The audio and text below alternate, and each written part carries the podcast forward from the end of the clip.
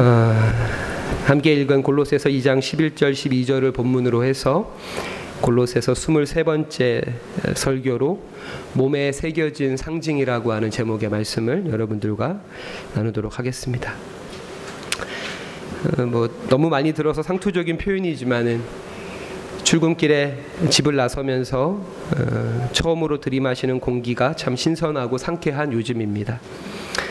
또 반면에 여름 내내 이불 없이 자는 습관이 몸에 배어서 혹시라도 감기로 고생하시는 분이 있지는 않은지 염려가 됩니다.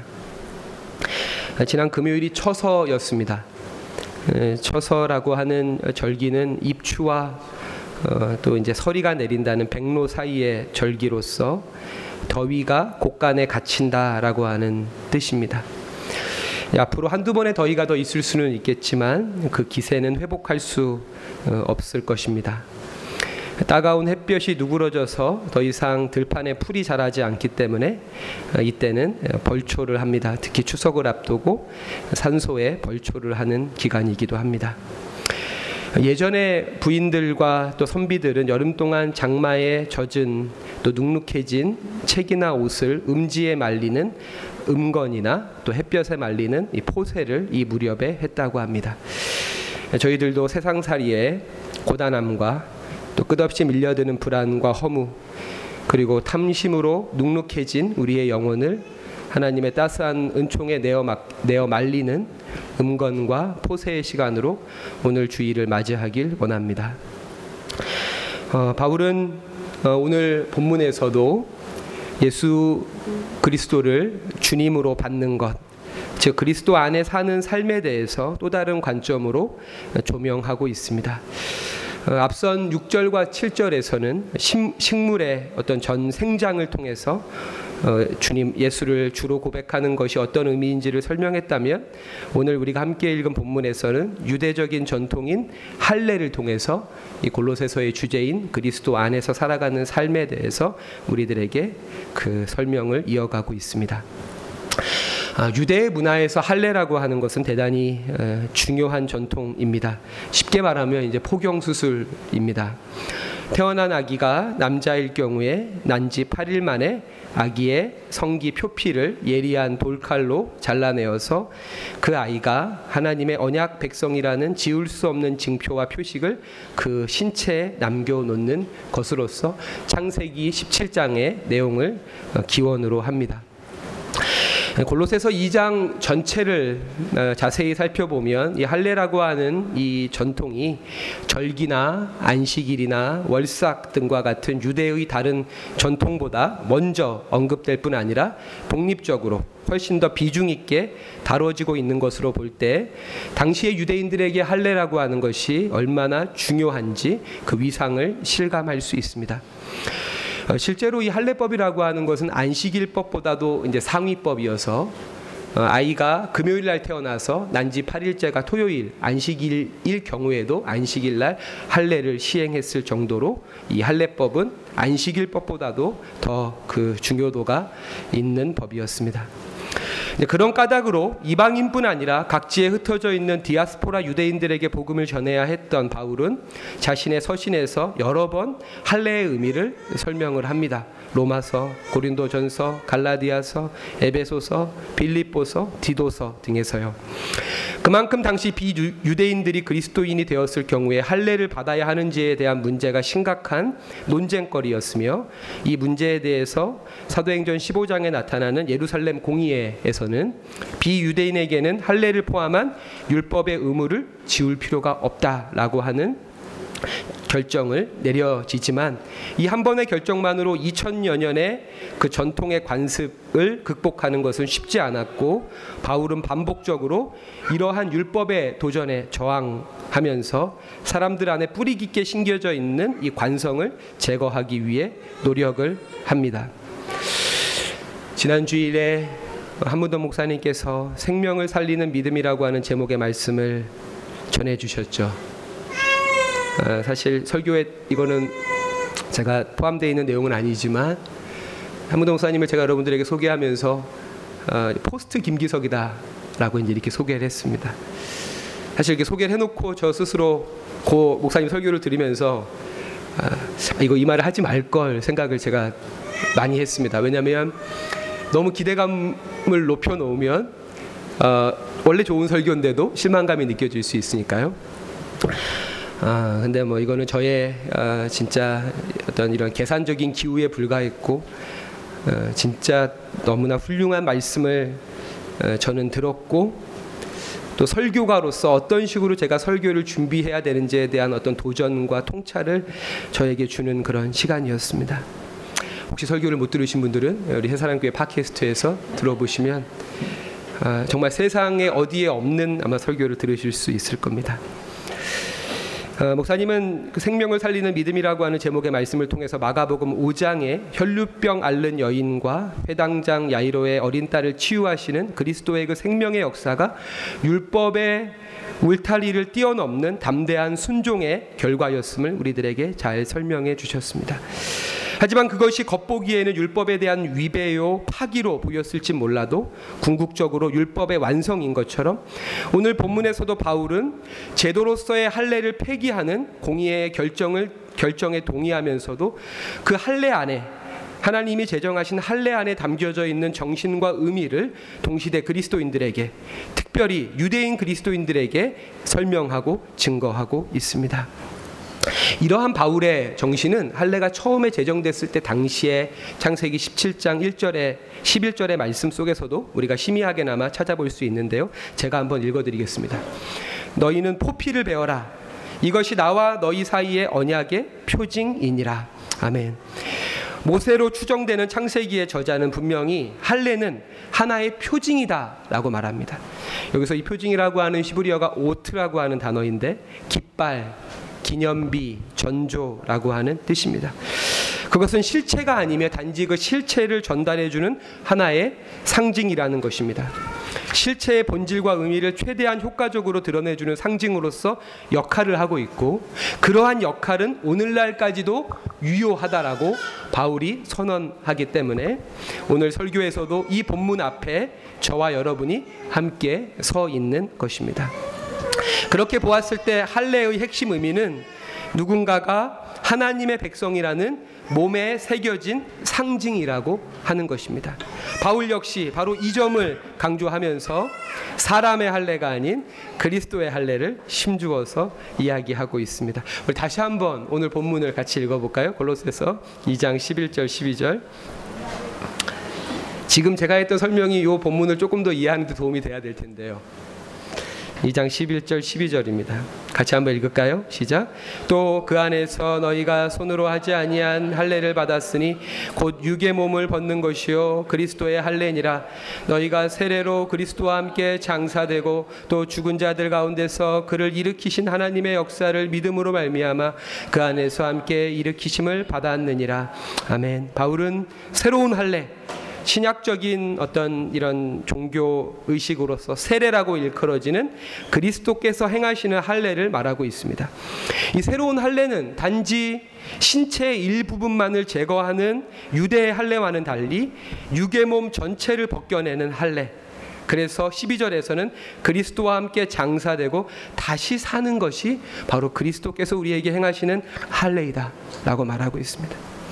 얼마 전에 한국을 방문했고 요새 미국에서 아주 활발하게 활동하는 신학자 중에 한 명이 시카고에 있는 칼빈 칼리지의 제임스 스미스라고 하는 교수가 있습니다.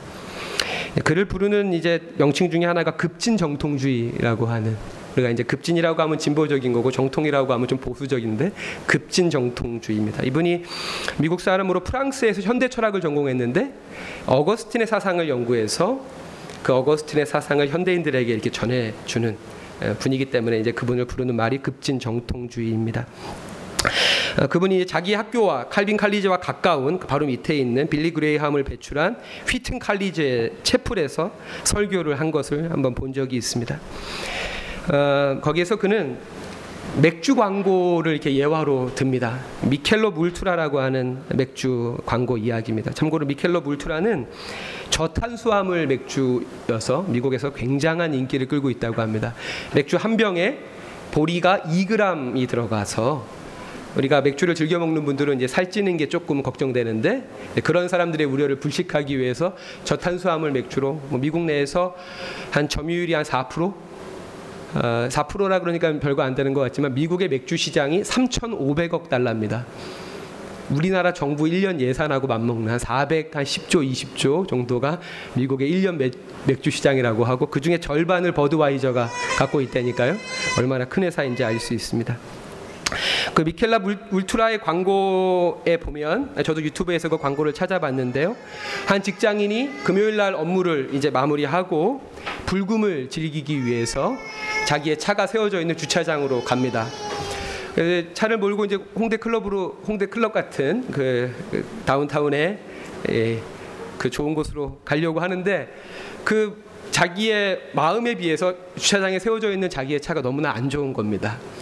그래서 이렇게 손으로 우리가 그 이북 그 태블릿을 넘기듯이 손으로 이렇게 싹 하니까 그 앞에 있는 이런 말이 좀 죄송하지만 제 차가 그런 차기 때문에 이 단어를 선택하는데요. 그 똥차를 이렇게 손으로 싹 하니까 그게 드림카로 바뀌어 있는 겁니다. 그 드림카를 몰고 이제 비치로 달리는 거죠. 해변가로 달려서 비치에 도착하니까 저기에 아주 아름다운 아가씨가 이제 그 비키니 수영복을 입고 서 있는 겁니다. 멀리 그 손가락으로 우리가 사진을 확대할 때처럼 이렇게 딱 당겼더니 그 여자가 자기 바로 앞에 와 있더라라고 하는 것이 그 미켈로 울트라의 광고의 내용입니다. 저는 우리가 예수를 믿는 것, 그리스도를 주라고 고백하는 것은 이 미켈로 울트라의 광고처럼 가상 현실에 대한 이야기가 아닙니다. 소위 영적인 세계 또는 내세의 이야기가 아닙니다. 우리의 믿음은 실체와 현실의 이야기이고 우리의 몸의 이야기여야 합니다. 더 자세히 말하면 정신과 몸이 통합된 온전한 자아로서 끊임없이 나를 새롭게 발견하고 새롭게 형성하는 것이 복음에 대한 이야기라고 하는 것입니다. 어, 바로 이 믿음, 그리스도를 바로 믿는 바로 이 믿음이 할례와 비슷하다라고 바울은 이야기하는 것입니다. 할례가 그러하듯 믿음으로 인한 우리의 삶의 변화는 나의 삶의 가장 은밀한 마음에서부터 시작해서 점진적으로 나의 몸 전체에 확산되며 그렇게 내 몸에 새겨지고 배어지기 때문에 결코 지울 수 없고 돌이킬 수 없는 변화라고 바울은 말하는 것이죠. 그렇다면 이러한 변화는 어떻게 시작되고 어떻게 이루어지며 어떻게 완성되는 것일까요? 먼저 바울은 이러한 변화에 대해서 확신을 갖고 있습니다. 바울의 확신을 그리스도의 할례를 육의 몸을 벗는 것이다라고 하는 표현으로 묘사한 것 속에서 바울의 확신을 우리가 엿볼 수 있습니다. 이 단어는 아페크디오마이라고 하는 어, 헬라어인데요. 이 단어의 뜻은 옷을 벗어서 다시 입지 못하도록 멀리에 두다라고 하는 뜻입니다. 우리가 예수 그리스도를 믿음으로 말미암아 옛사람의 옷을 벗지만 그 옷이 우리 가까이 벗겨져 있기 때문에 언제든지 우리는 그 옷을 다시 입지만 바울은 그리스도의 할례는 옛사람의 옷을 벗어서 멀리 두는 것이기 때문에 결코 옛사람으로 돌아갈 수 없는 변화이다라고 바울은 말하는 것이죠. 이 단어가 15절에 오늘 본문 골로새서 2장 15절에 통치자와 권세들을 무력화하여라고 하는 이 단어와 같은 어, 단어입니다. 3장에서도 이제 이 단어를 반복적으로 8절과 9절에 사용해서 바울은 너희들에게 복음을 통해서 이루어지는 변화는 결코 돌이킬 수 없는 변화다라고 말하고 있습니다. 바울이 이토록 이 변화를 확신하는 것은 그것이 몸에 새겨져 있는 것이기 때문입니다. 몸에 우스갯소리 같지만 그러면 할례가 아니라면 그것이 타투를 하라는 것입니까? 여기다가 뭐 제가 늘 이제 해사랑 교회를 NLC New Love Church라고 이제 약자로 쓰고 있는데 여기다가 우리가 뭐 NLC라고 쓰든지 아니면 크리스천이라고 쓰든지 그런 것이 아니겠죠. 뭐 아니면 제가 요즘에 아주 많이 즐겨 듣는 나플라라고 하는 그 래퍼가 있는데요. 그 래퍼처럼 머리를 염색하는 것 물론 아니겠죠. 할례와 같은 의료 행위가 아니고서 몸에 베어지고 새겨지는 믿음의 확실한 표징. 그래서 다시는 돌아갈 수 없는 그 확실한 표징이 무엇입니까? 바울은 지금 그걸 이야기하고 있는 겁니다. 그것을 3장에서 엿볼 수 있습니다. 골로새서 3장 12절을 같이 한번 읽어 볼까요? 골로새서 3장 12절입니다. 같이 한번 읽어 봅시다. 시작. 그러므로 너희는 하나님이 택하사 거룩하고 사랑받는 자처럼 궁율과 자비와 겸손과 온유와 오래 참음을 옷 입고 아멘. 바울이 지금 골로새 3장에서 언급하고 있는 이 덕목들은 모두 1세기 당시 그리스 로마 문화와 사회 속에서 도덕적 습관의 덕목들이었습니다. 아리스토텔레스가 이야기한 도덕적 습관의 덕목들이었습니다. 아리스토텔레스는 도덕적인 습관을 습득하면 그것은 제2의 천성이 된다라고 이야기합니다. 그러면서 습관이라고 하는 것은 이성적 논리나 사유의 산물이 아니라 감정적인 어떤 노력의 열매이다라고 말을 합니다. 그래서 그럴까요? 제가 지난번 설교 때도 언급했던 키에르케고르 역시 믿음이라고 하는 것은 이성의 산물이 아니라 파토스적인 노력, 즉 정서적인 노력의 결과이다라고 말합니다. 다시 말하면 내가 지금 사고하고 내가 생각하고 있는 것이 내 믿음이 아니라 내가 지금 열망하고 있는 것이 내 믿음이라고 하는 겁니다. 내가 원하고 있는 것. 그 열망과 그 갈망과 나의 원함이 몰입된 행동 속에서 반복되었을 때 우리의 습관이 되고 그 습관은 돌이킬 수 없다는 겁니다. 제가 최근에 본 뉴스 중에 조세영이라고 하는 우리 나이가 있으신 분들은 아실 텐데요. 80년대 유명한 대도이죠. 장영작 씨의 집을 털고 재벌과 국회의원들의 집을 털어서 81세인데 올해 5월 달에 또 도둑질을 해서 감옥에 갔다는 이야기입니다. 몸에 배워진 것이죠. 그리고 그러한 행동의 습관, 무의식적인 잠재 의식 속에 나타나는 그런 습관들은 갈망을 통해서 그 갈망을 실현하기 위한 몰입된 또 반복된 행동을 통해서만이 우리의 삶 속에 습관이 되고 바로 그렇기 때문에 지금 내가 갈망하는 것이 장차 나의 믿음이 되는 것이다. 라고 하는 것입니다. 그렇다면 결론적으로 우리의 몸에 그리스도교 신앙을 새겨 넣을 수 있는 그 파토스적인 정서적인 노력이라고 하는 것은 무엇일까요? 저는 노래와 이야기라고 생각을 합니다. 그 북유럽 교육의 선구자인 덴마크의 그룬투비 목사님은 시민학교를 통해서 국민들을 끊임없이 계몽하고 재교육해야만 전, 정치인들의 어떤 선동에 속지 않고 오히려 정치인들이 국민을 섬길 수 있다라고 이야기하면서 이 시민학교 교육법의 핵심은 노래와 이야기이다. 내가 가르치고자 하는 모든 것들을 노래로 그리고 어떠한 삶 속에서 구체적으로 적용되고 실현된 이야기로 전달해야 되고 이것은 시민학교뿐 아니라 이 덴마크뿐 아니라 이 북유럽의 예, 북유럽에 너무 고맙네요. 너무 재미없는 이야기인데 북유럽의 이 초중고등학교 과정의 핵심 어, 어떤 교육법으로 자리 잡았습니다. 뭐 여러분 알다시피 뭐 북유럽에는 중졸이 40%거든요. 중졸이. 대학 뭐 대학은커녕 고등학교도 많은 절반 이상의 국민들이 가지 않습니다. 그럼에도 불구하고 그들이 세, 이, 이 세계의 교육을 주도하고 사회의 변혁들을 주도할 수 있는 것은 그들이 노래와 이야기를 통해서 끊임없이 학습하고 학습한 것들을 공유하고 그것들이 성장하기 때문이죠. 다소 주관적인 저의 판단 같지만 전 세계적으로 복음의 순수성을 토대, 로 해서 역동적인 사역을 펼쳐가고 있는 몇 안 되는 기독교 교파 중에 하나가 제세레파 아나베프티스트이고 이들 역시도 단순한 노래와 또 이야기를 통해서 그리스도교 신앙을 공동체 안에서 공유하고 후손, 후손들에게 가르치고 있습니다. 또 하나는 우리의 갈망을 새롭게 하는 것이죠. 앞서 이야기한 대로 갈망이 행동을 이끌고 몰입된 상태에서의 반복된 행동이 결국 무의식적인 행위, 습관을 만들기 때문입니다. 그러하기에 우리는 습관화된 행동 이면에 우리의 갈망이 자리 잡고 있음을 깨닫고 무의식적으로 행해지는 일상화된 습관들에 대한 점검을 통해서 나의 갈망이 무엇인지를 성찰해야 됩니다. 요즘에 저의 습관이 뭘까요? 그 네이버는 여러분 알다시피 그 카테고리를 내가 지정할 수가 있잖아요. 쇼핑 카테고리를 앞에 두고 정말 틈만 나면 그 쇼핑 네이버 쇼핑을 보는 겁니다. 맨주로 설정해 놓고. 그러면은 계절에 맞지 않는 것들은 턱없이 싸게 살 수 있는 게 있거든요. 옷이던 뭐 IT 기기던 그러한 나의 습관화된 행동 이면에는 그런 갈망이 내재되어 있는 겁니다. 지금 나의 습관을 점검함을 통해서 나의 갈망이 무엇인지를 우리가 성찰하고 그런 식으로 나의 몸이 세속적 갈망에 사로잡히지 않도록 우리는 노력해야 됩니다.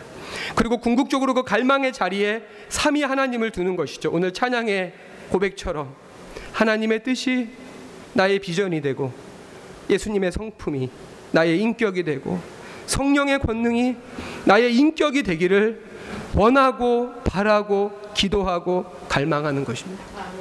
무엇보다 이 일을 어, 제가 요즘에 아주 이렇게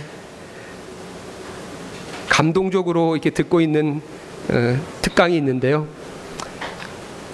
16살 스웨덴 소녀의 특강입니다. 여러분 아시는 분 있겠지만 그레타 툰베리라고 하는 어, 지금 전 세계 이 환경 운동의 일종의 그 리더와도 같은 올해 9월 23일에 뉴욕에서 어, 기후 행동 정상 회의가 열립니다.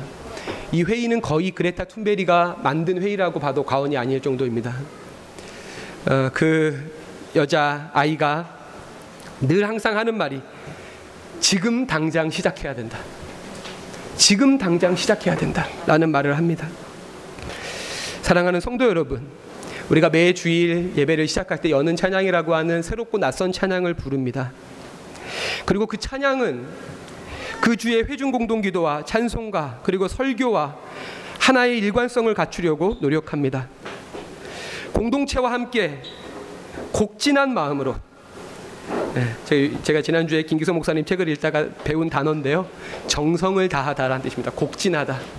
곡진한 마음으로 우리가 그 찬양을 부른다면 그것이 일상의 흥얼거림으로 이어져서 우리가 그때 함께 드렸던 기도와 말씀이 선명하지는 않더라도 어렴풋하게 우리의 삶 속에 다시 상기될 것입니다.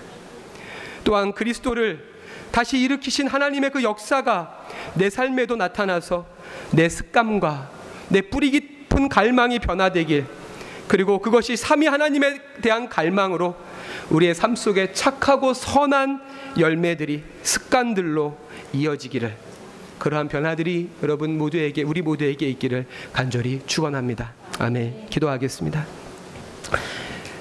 주님, 당신은 제사가 아닌 인애를 원하시는 주님이십니다. 이빨린 텅빈 고백이 아닌 갈망으로부터 시작되어 몸에 배인 습관을 습득하기 위한 그 정서적인 노력을 기뻐하시는 분이십니다. 곡진한 마음으로 주님을 노래하며 주님을 이야기하게 하여 주옵소서.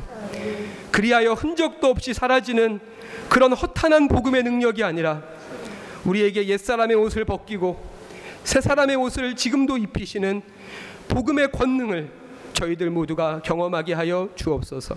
예수 그리스도의 이름으로 기도드립니다. 아멘.